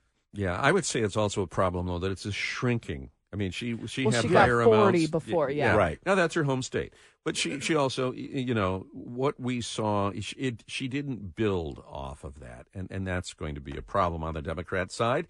Um, we saw a significant number of of Democrats voting. Uh, uncommitted. We just heard from Adrian Hemond. He right. says that you know historically, going back to 2012 and Barack Obama as an incumbent, and that was 11 percent uncommitted. So yeah. he he doesn't see that as a big deal. Debbie Dingell, who we talked to off the top of the show uh, earlier this morning, yeah, mm-hmm. she says it, it is, and she said not just the, the Arab vote in Dearborn. If you look at Ann Arbor, there are some warning signs there. I've made bets or said to people. I mean, I made it with Rashida. Uh, I said to Ed Duggan, who's the Biden campaign manager to the Biden campaign, Haley Stevens, anybody who would listen, Ann Arbor is going to get more votes on uncommitted than Dearborn does. Everybody kind of laughed at me. Well, we did. And, you know, last night when people started watching the election returns and they're going, Washtenaw County is coming in and its numbers are, uh, I haven't seen the final, but we're somewhere, you know, between 20 and 25%. I'm not sure they got to 25%. It reflects the young people. Uh, and I've been telling you, young people are one of the critical groups that we have to be talking to. Yeah, Adrian said, who we spoke to, uh, Adrian uh, Hemond, uh, partner and CEO of Grassroots Midwest, said he didn't think it was the young people because the young people are on spring break. Yeah, no, I. He, he didn't think it was the young people who were voting. And the question in is, Washtenaw County. Okay, you've you've you've sent your message. You want to see a permanent ceasefire. Uh, the president has been trying to address that by saying, "Look, I'm I'm looking at it. I'm trying to do the best I can here, and I think Monday we're going to have something." Uh, you know, the, the question becomes if there is a ceasefire come November, is it bygones? Do they go back to the president or do they sit at home? Mm. That's Well, the question. Yeah, Depending on what a lot happens here through the summer. exactly. And they want a permanent ceasefire. It depends on if it's a, another temporary in, in November or a permanent. We'll see. Right. Um, by the way, you know, we were talking that immigration is now the number one issue in the country, according to Gallup. This this uh, horrible situation with uh, the uh, slaying down in Georgia of this uh, nursing student. Mm-hmm. Do you get the feeling her name's Laken Hope Riley? By the way, I don't want her to go unnamed. Just 22 years old, lovely, lovely young woman who's lost her life to a Venezuelan illegal immigrant. AP calls him an Athens man. That's a separate problem. Who had been stopped by police twice before. had a had a criminal record. Um, how how much of a game changer do you think this story is? I I got the feeling as I was watching that, and I watched it over three days, and not just on Fox, that that was a tipping point moment in this immigration discussion. There was there was a high level of concern. It's po- polling at twenty eight now. I, if if they go back into the field in March, in, on the heels of that, mm-hmm. I got a feeling it's even bigger. To me, I see what you're saying. I think our news cycle these days is so quick that possibly no, it's not a tipping point, but I, there are a lot of people talking about it. Well, and you know they're they've been talking about a lot of hypotheticals of who comes in and they're criminals and they do this and do that. But when you see it and Right. somebody actually does, I think that can be a tipping point. It just brings it home, and it's one of those, you know, just as we saw with George Floyd was a tipping point Yes. moment. I'm wondering if this young woman won't and, and become a tipping point moment. That Democrats, urban dwellers that are watching what's already happening with the overflow of refugees are going to say, enough. We've got 29% of Democrats polled now saying that this is a critical threat, not a critical issue, a critical threat. They're to- housing a lot of these people that are getting shipped to these their cities too. No- so no uh, question. bringing attention to it. And now them. there's this issue of crime. And I'm not looking at demonizing all illegal uh, migrants here, but this it was at a moment where it, the, the, just the tone deafness on it is, is going to resonate. Meantime, our, our chief is uh, going to be talking about crime in Washington. He's got a pretty good story to tell. He does. Detroit Police Chief James White. He's set to visit the White House today. He's going to join a select group of police chiefs to meet with President Joe Biden. Their agenda, well, tackling crime reduction strategies that have uh, seen some success in their respective cities. Uh, White, uh, representing Detroit, uh, praised the efforts of his officers and emphasized the importance of community partnerships in driving down crime rates, with Detroit experiencing its lowest homicide numbers since 1966 and significant drops in other major crimes in 2023. The chief attributes uh, this success to collaborative efforts. And looking ahead, the chief plans to discuss initiatives for 2024 with the president, pri- prioritizing mental health, juvenile crimes, and expanding community policing. He says he aims to further drive down the crime rates this year as well. The chief will join us tomorrow morning on JR Morning after he returns from Washington. We've seen this decrease in violent crime in a number of cities, uh, you know, in, in spite of this horrible story out of Georgia. But we've seen an increase in property crimes. And let me tell you, it's, it's rippling through a number of different sectors. When Macy's announced that it's closing its 150 stores, and I think all of our hearts get a little hurt by Oh, yeah. that because uh, we remember the trips to Macy's and Hudson's Yes. uh, as kids. But this the, the the biggest store that it's closing is its flagship store in San Francisco. And yes, it's about the shrinking retail market and the, the emergence of e-commerce. It's also about the fact that people in San Francisco don't feel they can safely visit the Macy's anymore. Well, there are a lot That's of right. smash and A lot of smash and in San. Francisco. Ex- Exactly. Yeah. And so it's, yeah, you're right. It's not just the perception of a lack of safety when you shop there. It's about the, the, uh, the, the, the losses Yeah. that you're going to take because your, your product's going out the door. Yep. Right. The shrinkage. Yeah. That's the- what they call it. the, the, yes, the, the, sh- the shrinkage and the, uh, the, the, the, just the risk of doing business there increasing and looking at a judicial system that says, well, as long as they steal $999 worth of stuff, you know, We'll just let it slide. Right. and uh, and and they're and they are sending a very strong message there uh, with the closure of that San Francisco store. Meantime, we got 14 stores here in the state of Michigan. We'll keep our fingers crossed that we, Uh, we keep them all. Yeah. Uh, I guess the good news is they're going to reinvest heavily uh, in the remaining stores. Once they trim these 150, there'll be about 350 left. And, uh, and we may get a Bloomingdale's. We may get some Bloomingdales. Yeah, That'd be great. It, are there, would be, they're, Bloomingdale. be, they're also talking about some outlets And some outlets, too, which yes. would be yeah. I, we we I'm love in. we love a bargain. Yeah. yeah, no question about that. It's eight fourteen on News Talk seven sixty WJR. When we come back, going to be checking in with Jason Roe up to give us his insights into the Republican side of what happened yesterday in our Tuesday primary. Meantime, Consumers Energy wants to help your business save energy and save money. They've got this small business store with a lot of energy saving products at low prices. The things that you buy them and you get a return on your investment very quickly. And by the way, free shipping on all those items as well. We're talking things like LED lighting, advanced power strips, water fixtures, air purifiers, anything that can help save you energy. Make your business more energy efficient take in those savings and then reinvest them in your business. Start saving today by visiting consumersenergy.com slash business store. That's consumersenergy.com slash business store. Shop and save today. He won every county, former President Trump, not by a little, but by a lot. Um, on our air yesterday, he said it would be an 80 point victory. It wasn't quite that big, but it was a healthy 40% victory. And again, unlike uh, some areas where you could see little shades of uh, uh, of Nikki Haley uh, being prominent in certain areas, uh, it was across the board. Oakland County, uh, she got. Uh, it was interesting in Livingston County, she got 26% of the vote. Uh, Macomb County, just under 20% of the vote, not making much of a dent. But in Oakland County, 33%. In Kent County, 34%.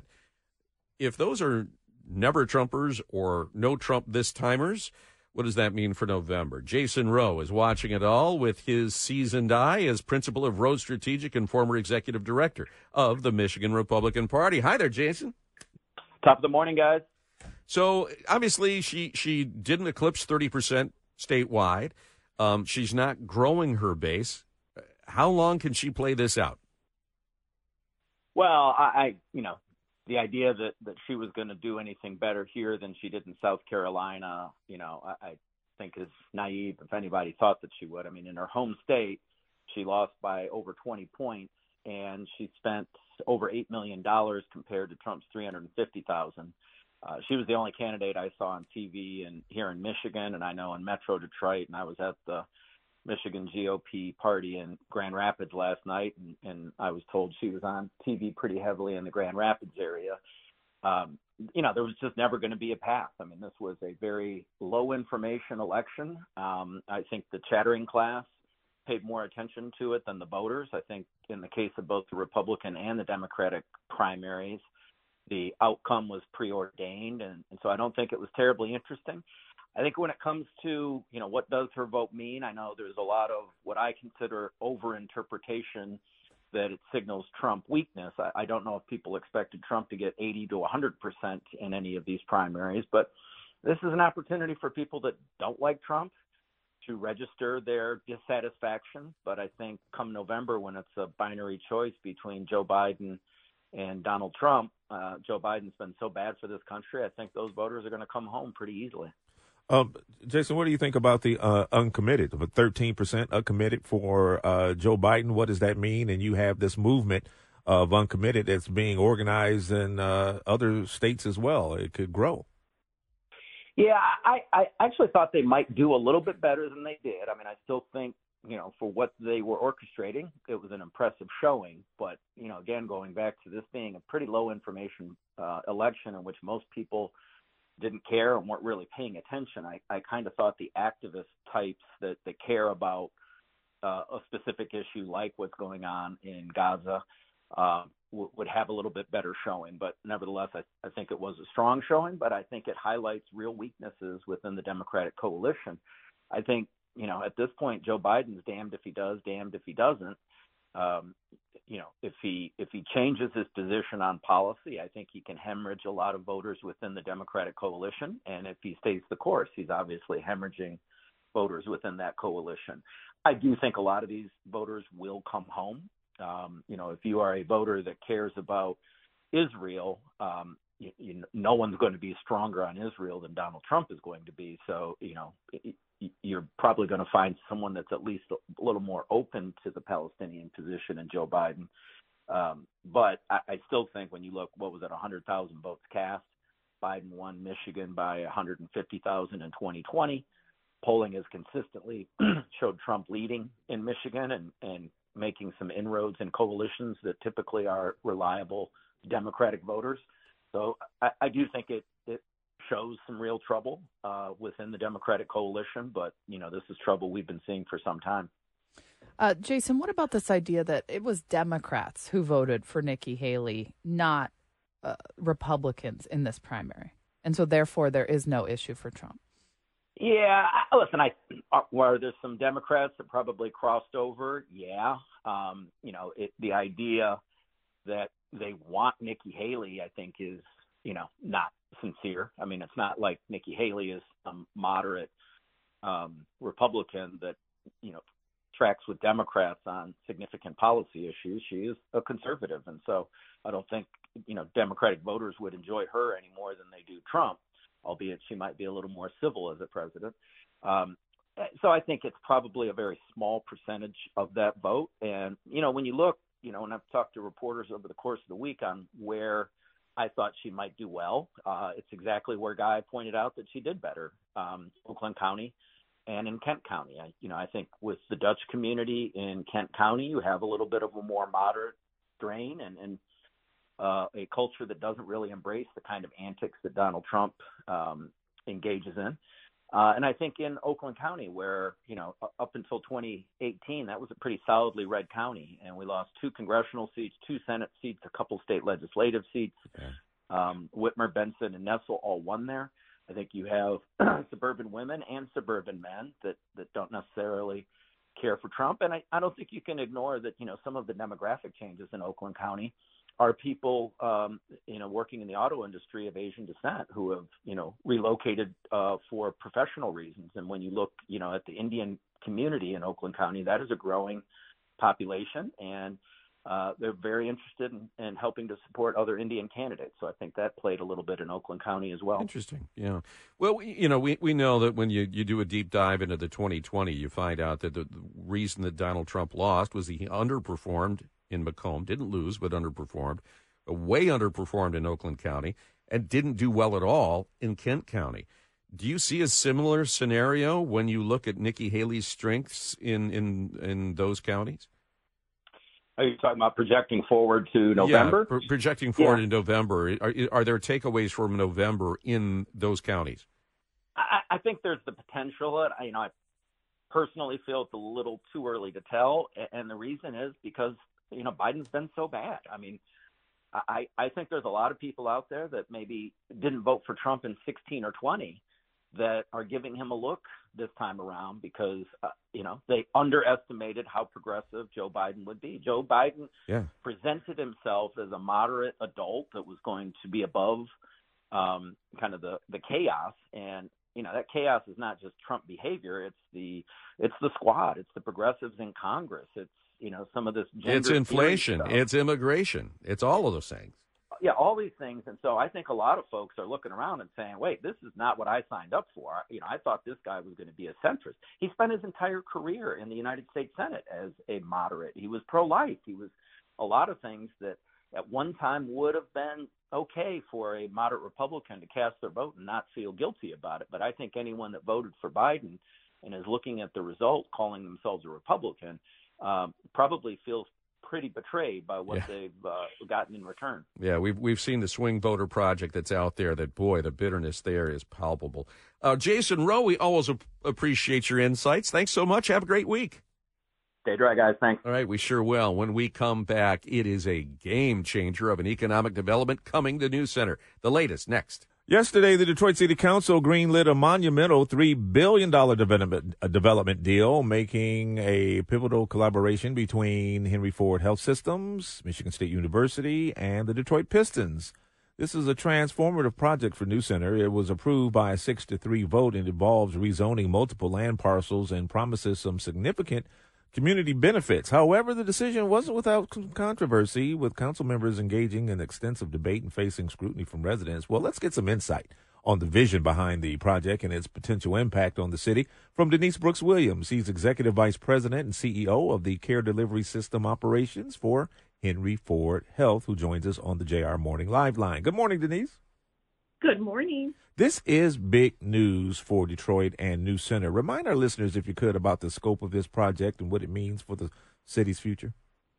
Absolutely. So, the Future of Health project is one that will bring to the city a new and expanded hospital campus. Our 877 bed um, organization will become all single private rooms. We will also have a new expanded emergency department, um, a new Shirley Ryan Ability Lab, which is a rehabilitative hospital, 72 beds, and it's 100 and it's 100. I apologize. It's 1.2 million square feet. We'll also have 662 mixed income housing units as a part of this um, new project, as well as a new research um, building, which is a collaboration between Henry Ford Health System and Michigan State University. Um, it can it includes jobs. We've talked about over 8,000 jobs during the construction phase of the project, and 700 new jobs that will be permanent as a result of the project. So, very significant impact for the future of health um, as we've described it right in the New Center area. Denise, when there was back and forth between council members, it was not about the Henry Ford project. The Henry Ford Hospital project was always going to be built, correct? Well, that that that is absolutely what was said. We we certainly suggested that it might not be built the same if we weren't able to do it in collaboration as we had described, but we absolutely were committed to having an improved campus. To that end, how important is this housing piece, Denise? The fact that um, we know that recruiting workers, main, uh, retaining workers uh, in any field is a big problem these days, but especially in the healthcare field. So, how important is that? And the fact that I, and there's a certain Section 8 set asides there for low income? Right. We we looked at the housing in multiple ways. One, to your point, allowing those that would be a part of this expanded um, project to have the opportunity and the option if they wanted to live close and adjacent, and therefore not displacing individuals that might be in the community. We said right, 700 new jobs. So we know that that won't be a one for one. Everybody won't want to live in that environment, but we are hopeful that some will. The deeply affordable part of this, so you have 133 units that will be what we call deeply affordable, allowing those that earn less to be able to be a part of the project. That opens up possibilities for those perhaps that we employ, or again, those that just might be attracted to the community. So we saw housing as a huge component, given that that is something that we are going to grow the footprint um, so we think um, that the housing is something that will benefit us, but benefit the community broadly. And you, you talk about the mixed uh, income housing and, and that new medical research center. How do you how do you envision uh, the those developments like really impacting healthcare accessibility and innovation here in the city? Definitely both, right? So when you look at research, we are very committed to trying to quite honestly eliminate disparities in health. And so Detroit um, is like a lot of other urban cities where we have over prescribed um, certain diseases. So the research center is going to help us to address cancer, not cancer just in a limited fashion, but being able to be targeted on some cancers that might affect those in the community at greater numbers. We're going to look at chronic conditions. We know that Black people in the city of Detroit are faced with higher disparate numbers and outcomes with certain diseases, and we are going to research those. A part of this project is the Nick Gilbert Neurofibrosis Research Institute. Um, and that's something that the Gilbert Family Foundation is very generously funding to have us look even in that neurological space um, to see how we can make improvements. So the research side is going to be profound in terms of transformation and impact and truly trying to eliminate and address diseases that we face. The housing side, um, as we said, really is transformative in our opinion in the sense that you will have mixed income um, opportunities. So we are looking to make sure that it's inclusive and representative of the community. Denise, my understanding is there's this effort to address concerns about local black developers' participation in all of this, and Henry Ford Health and the Pistons have agreed in some way to um, to to work with the nonprofit when it comes to that.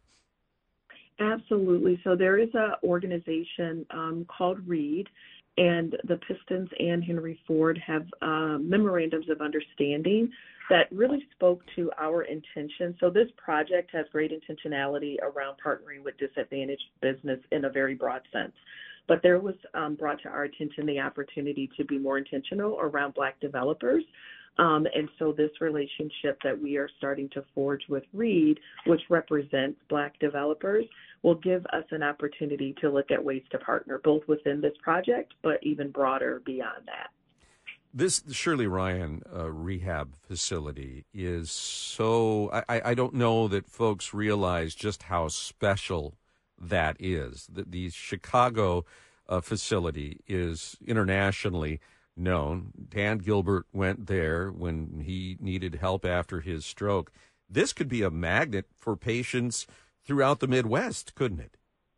Absolutely, absolutely. Shirley Ryan Ability Lab, as you mentioned, is an internationally known rehabilitative facility, and it really has consistently ranked number one in that space. Um, they are in Chicago. They have one partnership outside of Chicago. So the decision, and that was theirs, to come to Detroit and be anchored in the community is absolutely going to be a magnet and transformative again for those of us that live here, right? So if that need is here, we're going to have direct access. I think the other part that we pointed out as a strong community benefit is again, the Gilbert Family Foundation has not only committed to the funds to help to build the facility, but they also have put $10 million aside to support those that may come that have financial gaps yeah. um, while they we yeah, hope so we this- never need it, but we're Right. mighty glad it's going to be there. Denise, do we know when? Do we know when the groundbreaking will take place for the hospital expansion and the research center? You know, we, we are we are still in the glow of yesterday's decision, but we are definitely saying that it will be soon. So it will be it will be late spring, um, early summer. All right, Denise Brooks Williams, Executive Vice President and CEO of the Care Delivery System Operations for Henry Ford Health. Thank you so much for your insights. Appreciate you being here. Thank you for having me. And it's you know it's it's it's really clear, uh, Guy, that this this project and new center really has the potential to have a significant impact on the city of Detroit, uh, on the landscape, and just the community well being. on so many levels. And we should point out, even with the incentives, it will still be a net bonus in terms of return on tax revenues. Yes. And, and things like that. When we come back, the U.S. Army reducing its uh, its fighting force. footprint? Yeah, by about $24,000. We'll get to that. Also, we've got tickets to the Michigan Golf Show that's coming on March 8th through the 10th. That's all ahead on JR Morning. We all have plumbing issues, especially when it's an older home like mine. And I think the hardest thing is finding the right plumber who you can trust. Well, I have told you a couple weeks ago, Shelby Mechanical came to my house, and there isn't a company I trust more after seeing what they did for us. They replaced a toilet, handled a couple of plumbing issues we were having in our basement with a gas line, and their service tech was awesome. He communicated what needed to be done. He noticed we didn't have all the right parts, the right materials. He went to the store for us twice. He was at our house all day long, and frankly, he was lovely to our baby. I'd like to personally thank the team from Shelby Mechanical. Shelby Mechanical is truly Metro Detroit's residential and commercial expert in plumbing, sewer, or drain problems for reasonable prices.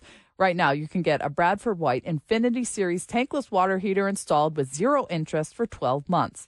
To get same day or next day plumbing service, call Shelby Mechanical for your home or office at 586 726 9444 or visit shelbymechanical.net. That's shelbymechanical.net.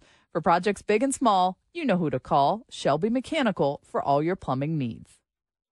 Workforce cuts are in the works for the U.S. Army, along with major restructuring. Military officials say the changes uh, will put the Army in, you know, a better position for the next major war. WJR senior news analyst Marie Osborne, Osborne, excuse me, has a look at what the Army is planning. Good morning, Marie. And good morning, Jamie. Good morning, everyone. These cuts are in the works as the Army struggles to boost recruiting. These are two things happening both at the same time. The Army has had problems finding enough soldiers to fill certain jobs. As one Army document said, these cuts will be coming in spaces, not faces. No soldiers will be asked to leave. These changes are signaling a shift for the Army to prepare for large scale combat operations against more sophisticated enemies. And it underscores the recruiting challenges that all the military services are facing. These cuts will be in already empty posts, about 24,000 or 5% of the force, and the jobs will be in the area of counterinsurgency. That area of the Army was boosted during the war in Iraq and Afghanistan, but we're now told that they're not needed as much. 3,000 of the Army cuts will be in special operations, but the Army Help Wanted sign is out in other areas areas like air defense, counter drone units, and a new task force which will enhance cyber intelligence and long range strike capabilities. So in the last fiscal year, the Navy, Army, and Air Force all failed to meet their recruitment goals. The Marine Corps and the Space Force did meet their targets. The Army bought, brought in a bit more than 50,000 recruits, but they needed 65,000. That was their goal. So the total number of active duty soldiers right now, guys, is 445,000. Under this new plan, the goal would be to bring in enough troops over the next five years to reach a level about 470,000.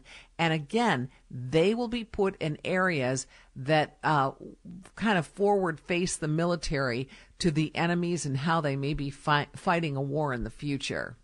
Marie, so they're trying to counter Chinese and Russian military, sort of making a shift. And that's something that started with Donald Trump and is endorsed by Biden, this shift. Yeah, and but now we're looking at the real numbers on how this will actually work. Um, so it's been two decades. It's hard to believe it's been that long, but it's been two decades since the war in Iraq and Afghanistan, and the army at that time had to really um, dramatically uh, fill their brigades. I mean, they had to send bodies to the battlefront, but and and of course, really focusing on counterinsurgency. But now that has all changed, and we hear so much about uh, the drone units uh, and these new task force. So that's where they're going to be focusing. I, you know, Marie, I, I just want to know if they don't get their uh, recruiting up. Uh, you know, well, in a big war comes up, are they going to institute the draft? Will they well, have to do that? Yeah, that's who knows if that's going to happen. I mean, that is such a um, touchy subject, obviously, yeah. for obvious reasons. So, I mean, there's no that this was not discussed in any of these plans that were laid out. Uh, but the, you're talking about needing people, so who knows what'll happen in the future? Well, but it's the evolving nature of war and what war will be in the future. And mm-hmm. you know, attention all gamers. Uh, they're looking for long. When they say long range capabilities, that means drone strikes that will be managed from an office. From somewhere. yeah, yeah, it'll be like and that's already hybrid, being done. Yeah, it'll be like yeah. hybrid work today, but it will mm-hmm. be you know it'll be land based here in America, and in uh, doing these things wherever they're needed in the Middle East, in Taiwan, in the China Sea. Uh, mm-hmm. You know, the, the, more and more often, war is going to be uh, waged remotely. Yeah. Right, and that's already being done. I mean, there there are whole groups of people in the military who go to work every day at the Pentagon with briefcases, but they are literally waging a war with drone strikes overseas. I mean, that's a whole new uh, thing that's happening now and has been happening for the last few years. It's now though the military will be fo- really focusing in on that. Well, thank you, Marie, as always, for giving us insight into uh, complex topics. Have a wonderful day. You too. Yeah, but you you raise a really good question there, Lloyd, mm-hmm. because mm-hmm. first of all, it's it's just it's it's part of what's going on in the labor market, right? It's getting harder right. and harder to find people. Plus, um, they they're looking at what's being called upon, the repeated tours of duty that mm-hmm. we've put the soldiers, the fighting forces that we right. had through that, right? And and just how wearing uh, that is. Uh, well, that will do it for us. We got a little. We're not going to leave without giving you something, though. Uh, be caller number nine right now at 1 800 859 0WJR. We got four tickets to the Michigan Golf Show. Uh, it's returning to the Suburban Collection Show place March 8th through the 10th. I'll see you there. on the 8th. Plus, and this is a bonus, you'll qualify for a grand prize, a Tullamore resort stay and play package for you and a guest, including a two night stay at the resort and 18 hole rounds with a cart on both Tullamore and St. Ives. Uh, spent a lot of time on those golf courses up there. They are both mid Michigan gems, and you will love the hospitality that you get uh, when you're up there, uh, Canadian Lakesway at Tullamore and St. Ives. So, for a bonus chance to qualify, text the keyword golf to 800 859 0957. You go out and make it a good day. We'll see you back here tomorrow, bright and early at 6 a.m. Until then, take care.